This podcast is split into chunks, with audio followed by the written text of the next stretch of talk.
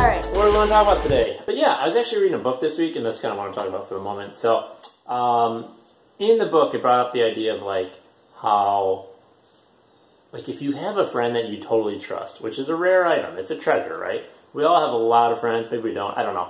Sometimes, yeah, even if we have a lot of friends, is what I mean, like Facebook, oh, 200, whatever it is, 1,000 friends. Like, how many of them do you actually trust, like, would trust your soul to? So a lot of people are like, oh, it's okay, there's different levels of friendship. Well, I just went to school with these people, I just like to stay in touch, and that has its own, like, kind of purpose. But then you have, like, your close friends that, right, they're going to be there in the, through the thick and thin. But the idea is, like, once you have a friend that you totally trust, it's not so much about, like, their actions or behaviors anymore. It's more about, like, their character that you lean on, okay? So actually the idea in the book was, like, when your friend you trust, if you have somebody like that, like, if they do something that's very confusing, like, you don't have all the answers to it, do you, like, you know, almost even something that might seem like, wow, they didn't even think of me, they didn't invite me to this thing that everybody else went to, or whatever. Like, if you truly trust the character of this friend, and if you're going to be a friend, you probably, like, respect them and honor them, right? So you probably respect the virtue that they have and, like, the character that they have, right, generally. So how do we as humans, like, how do we deal with it in a situation where you go, like, I know this friend of mine I really trust, and I know they love me, and I know they, I know, like, their decisions are for my good and their own. Like, but then there's something that seems counter. Like, they do something that seems like, why would they do that? You know, like, so the thing is, like, we don't know why they did whatever they did or didn't do, but we're tempted over here on our side to be like, oh, they didn't invite me? Like, but if you truly trust the person, you wouldn't actually be like that. You'd be like, yeah, I don't really know why, you know, something must have came up. So you don't, like, jump straight to, like, oh, you know, them, oh my gosh, like, accusing role, because you're like, I know they're a good person, they care about me, and they wouldn't do me wrong, right? So, like, there's this, almost like, there's this time, this period of, where you have to, like, give them grace, you know, like, you have to, like, let them, you almost have to trust them based on their character that you know from the past. You have to, like, trust that. That foundation of the friendship and the character that they are in that moment when you don't actually have, like, the information. Whereas opposed to just jumping straight to, I don't know, blame and such. Mm-hmm. So, What attracted you about that part of the book? I think just, like, how a lot of, I feel like, a lot of even the news or a lot of things that happen in the world is, like, someone hears a rumor and then people just jump all over it, but, like, the facts and the true information is barely known, right? It's just like, you know, if the Chicago Bears let, you know, the quarterback Trubisky go, and they're like, oh, the Bears don't know what they're doing, the management blah, but if, like, you, unless you're really, like, behind the doors, you know, the in and outs, you know, all the truth, like, what, you know, what they're looking to do, and I don't even, like, I'm not even that deep into it, so I can't even comment on it, but, like, as opposed to, like, a fan who just, like, the Bears are terrible, oh, they're all stupid over there, who doesn't really know the actual information that's happening behind the doors and, like, what's happening in the contracts and the money and the, just whatever. So the idea is, like, you can jump straight into, like, blame and, like, hatred. And that's kind of what the news does, right? There's a rumor, someone throws it on a journal-like headline, and then they just run with it, and then a bunch of people on different parties, like, get all crazy. But, like, no one's actually communicating. Okay, so I'm kind of diverging away from this, but I think, like, with a solid friend, you don't have to go, like, crazy off of some event or an event not happening. You not being invited to a birthday party or something. I'm just making this up. Because you trust their character, like, they're solid. Like, there must be a reason. Either maybe their kid's sick, or, like, who knows what the reason is, but there's something, and that's the point. It's not, like, what the reason is. You may find out later, they'll say, oh, we had to do this, and then we had to run somewhere, or, oh, man, I thought you were going to that event this weekend, that's why I didn't invite you. Whatever it is, right? But in that period, before we get that knowledge of, like, what happened, like, can we hold our peace and not jump to hatred and, like, even anger, and anger is a natural emotion, but, like, because you have this, like, solid trust in this person and their, yeah, just in their virtue and character, you, like, you just, like, you don't doubt their actions, right? Based on, like, their past history. They've always been faithful and true and loving to you. And that's a rare treasure in the world. Mm-hmm. But I think the harder part is us, like, handling it in that moment. Like, mm-hmm. You know, yeah. It's almost like, let's say I send you a text and then you don't respond when you normally will respond when you can, you know, work and stuff. But there's a normal amount of time where it's going to go by. Let's say, like, I don't even know, like, I'm just making this up, but, like, 8 hours. Let's say that's beyond your norm, which is kind of a little bit long because you're probably going to check your phone at least once in 8 hours, even at work.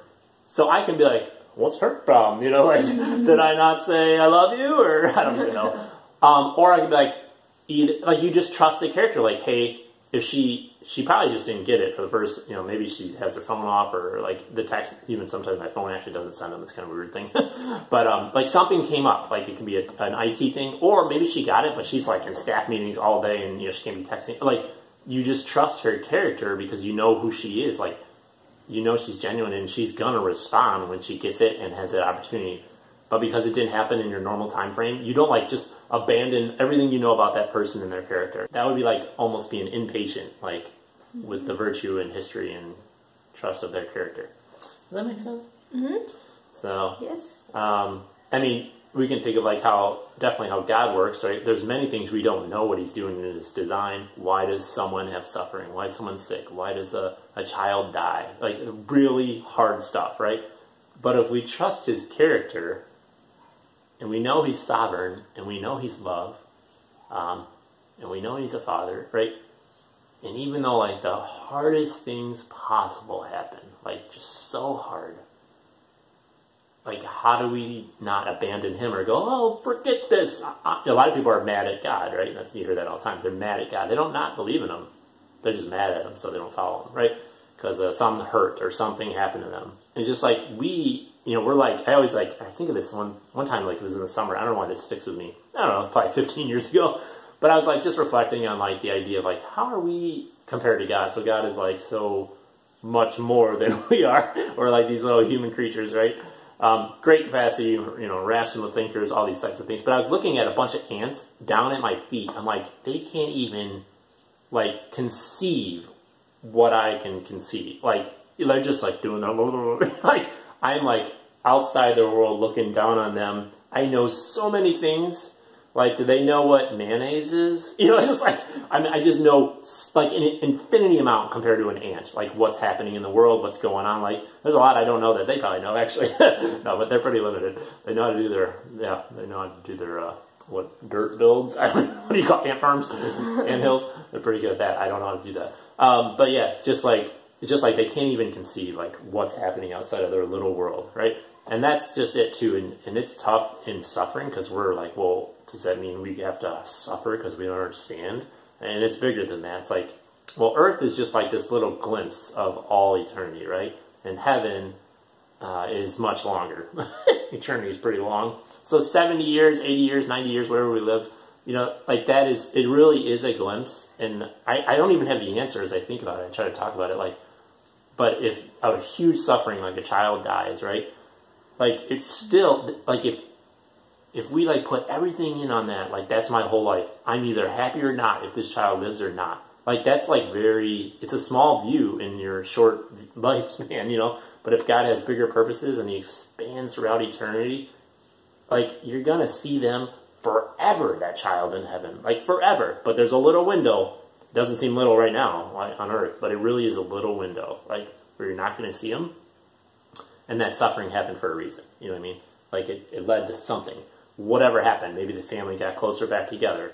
Or maybe they just, like, really learned to love more. It changed the person. You see this all the time. People have kids, right? Or they get married.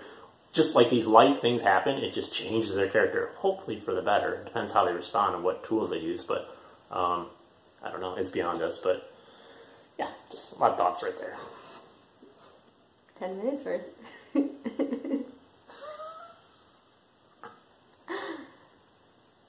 Very insightful. And I wonder, because I have this question, do things, okay, so a lot of people say things happen for a reason, and like logically that makes sense when one thing happens. Okay. When I press a button, it's going to go down, right? So things happen for a reason. When a body is susceptible to corruption, like a physical deterioration, it can get sick. So a body will get sick because it's capable of getting sick. There's a reason, right? So a lot of everything happens for a reason, and most of it is just because of natural law. I'm going to get sick if I eat the whole cake. I got sick for a specific reason.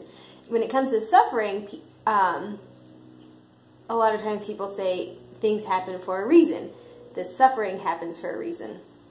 And sometimes I struggle with that because I'm like, well, yeah, certain types of suffering happens. Natural disaster occurs because we have certain weather patterns and we just happen to live in a world where water can be stronger than us, fire can be stronger than us, in the case of hurricanes, tsunamis, and forest fires and wildfires, right? Other things happen because people choose to make bad choices, and that results in suffering. But when it comes to certain types of suffering, and we say, your spouse died, God had a reason, like there was a reason that your spouse died, it almost sounds like we say, God intended for this person to die and wanted this person to suffer and die. And I don't believe that. So do we say things happen for a reason more as a comfort to ourselves in times of suffering? Or do you think people actually believe that's true, like when it happens?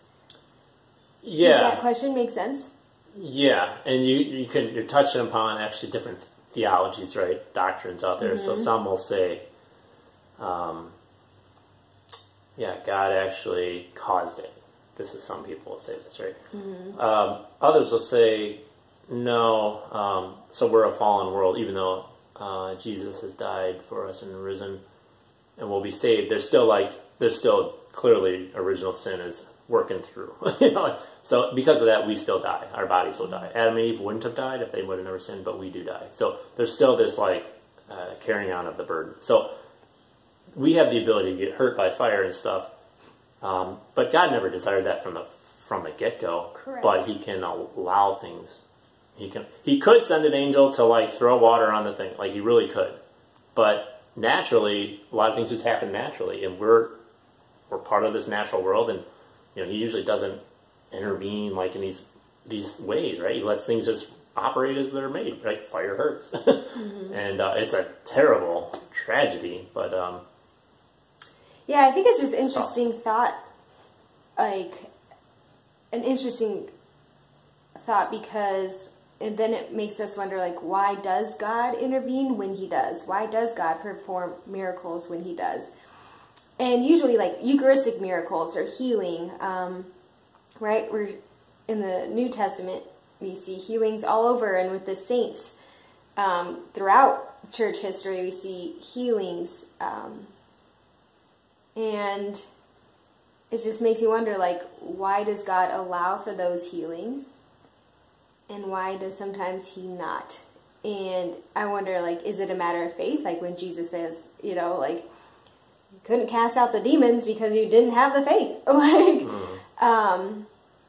And I wonder if we would see more healing in the world to address physical suffering if we had more faith.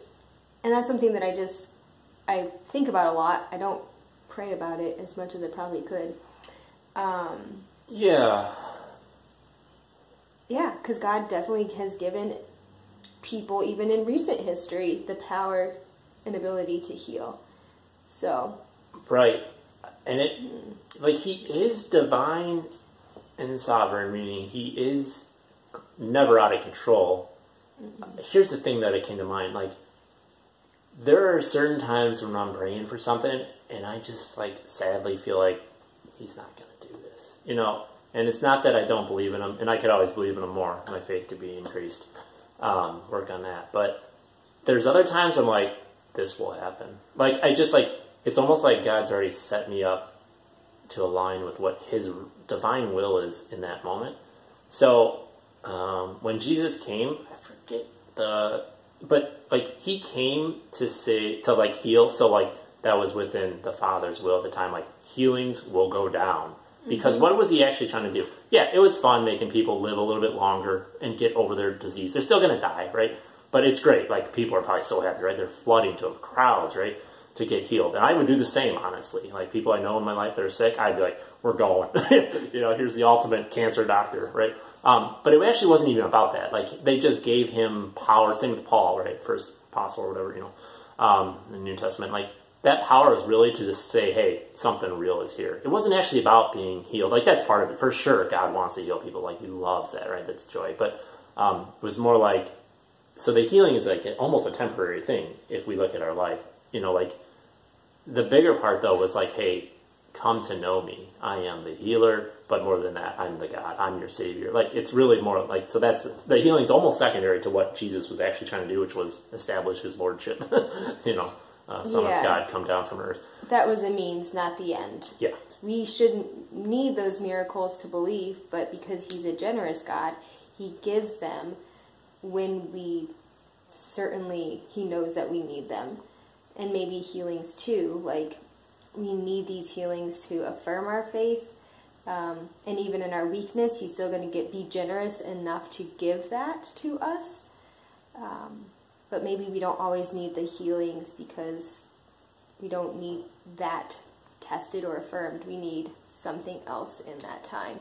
And maybe, because yeah, we do believe in the efficacious nature of suffering and how it does more for others in the kingdom. And that's huge right there, right? Everyone wants to just feel good, just be healthy, just whatever it is, right? Just have a bunch of money.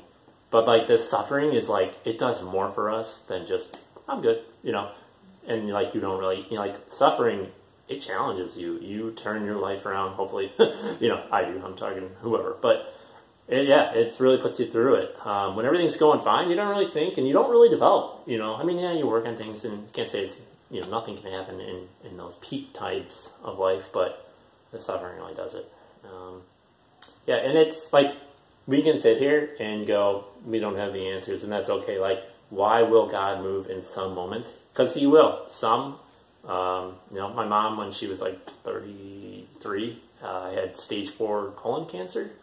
Doctors given her days or weeks to live. Like, just, it was bad. Because they caught it so late, right?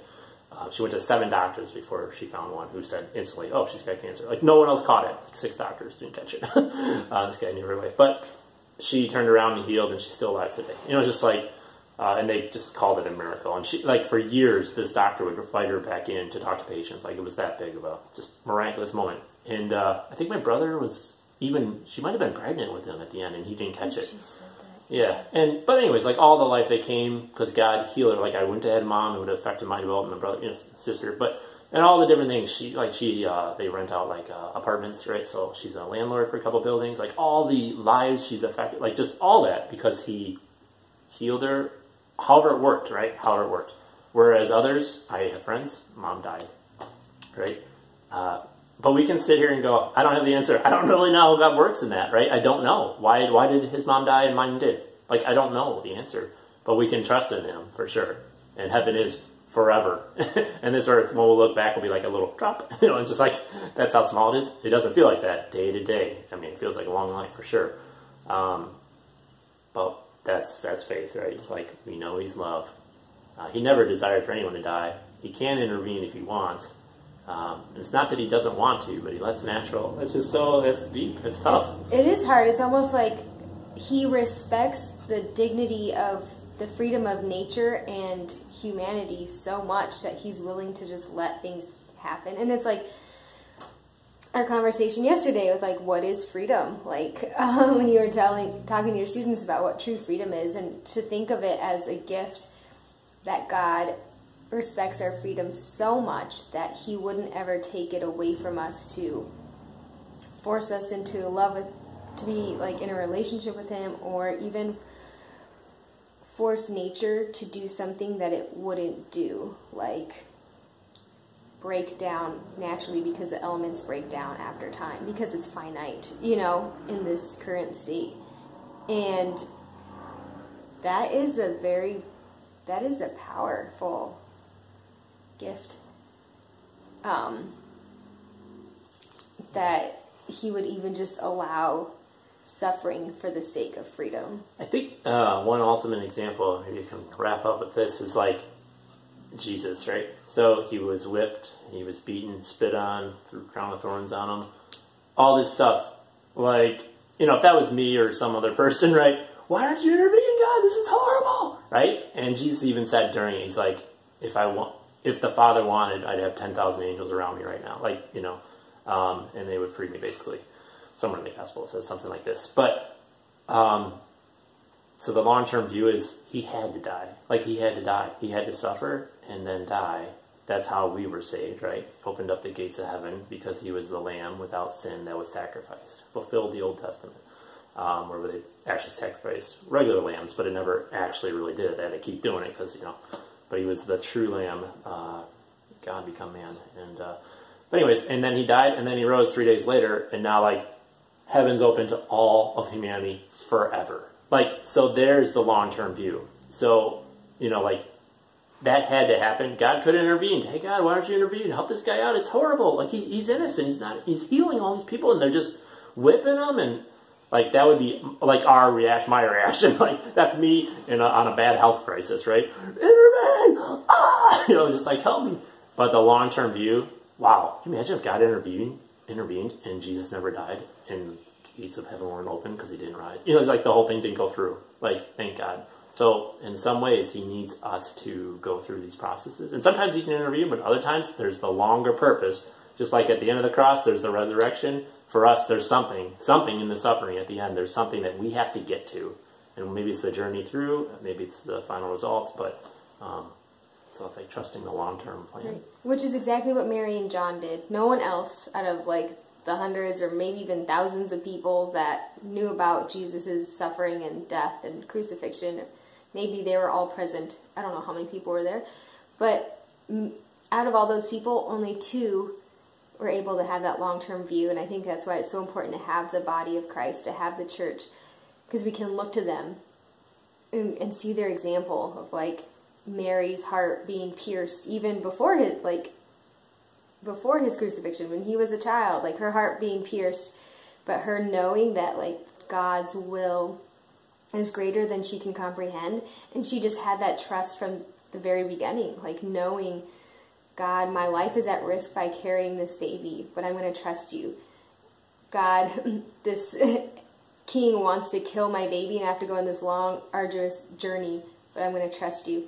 God, I lost my son, but I'm going to trust you. And like every step of her journey was that long-term view of, God, I trust you.